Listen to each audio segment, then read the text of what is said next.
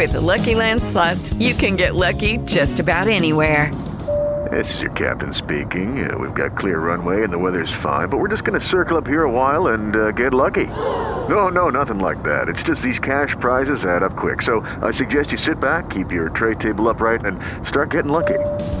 Play for free at LuckyLandSlots.com. Are you feeling lucky? No purchase necessary. Void where prohibited by law. 18 plus terms and conditions apply. See website for details.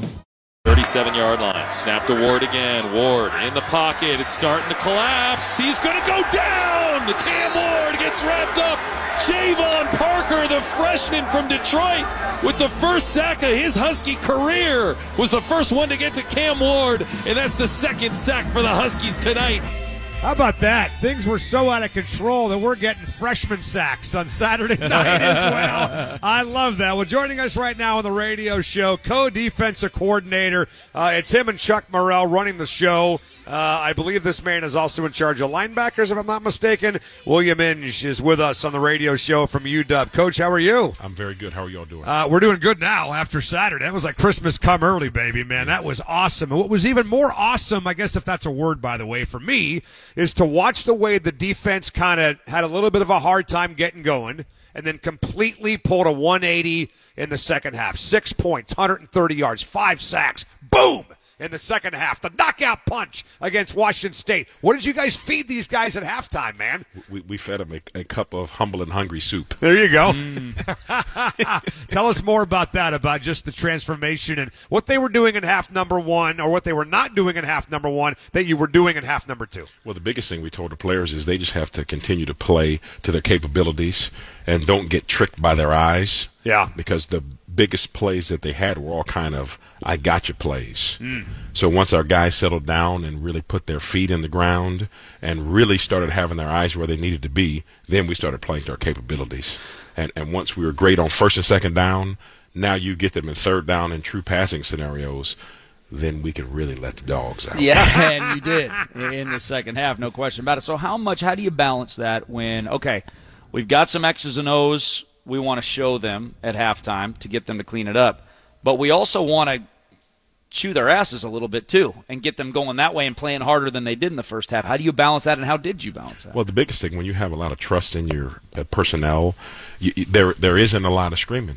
Okay. It's hey, you know that what you're capable of. Now you come out here and you got to play to it. Right. Uh, and and you have 30 minutes to make sure you get it squared away and make it look like it's supposed to look. You don't strike me as a yeller, by the way, at all. Is that accurate? If I came here behind the scenes or in the locker room or at practice, would I see you getting after guys, or is your demeanor pretty much uh, you know the same? I, I would be the chill hype guy to where I, I, tell the players if you do what you're supposed to do and you adhere to your capabilities, I will stay as as cool as the other side of the pillow. Right. Okay. But but there is there is another gear that we can shift to very very very fast. I love that. Well, William Inge, co-DC, is uh, with us at UW. Talk to us about the difference between the defense, especially on third down, that we saw against Arizona State and UCLA, and the one that we saw the last six weeks. Uh, but the biggest thing is just the players making the plays they're supposed to make.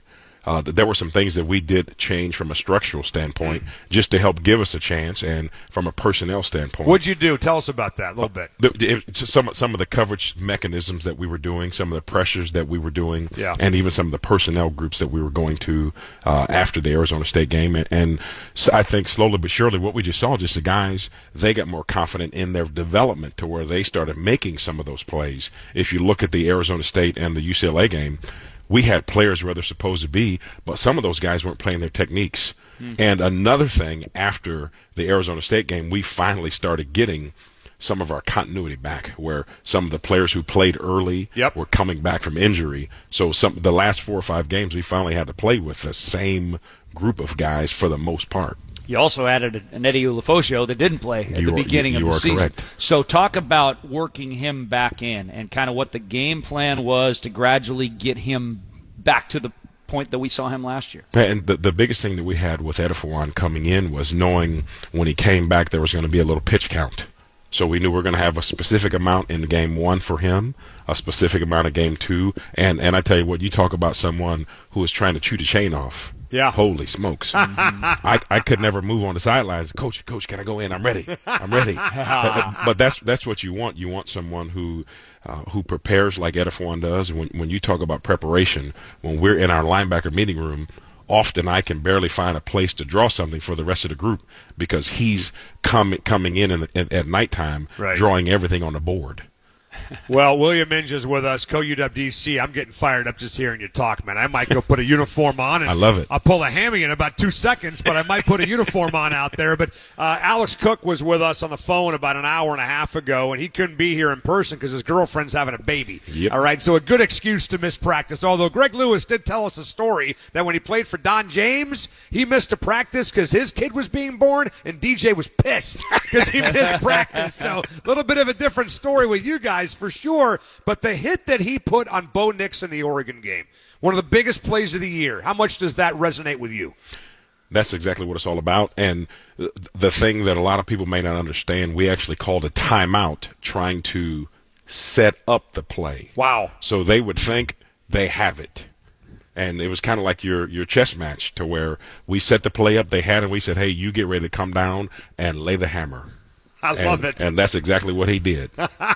You were with a young Michael Penix of Oh. Indiana. Mm-hmm. Now you're with a veteran Michael Penix at Washington.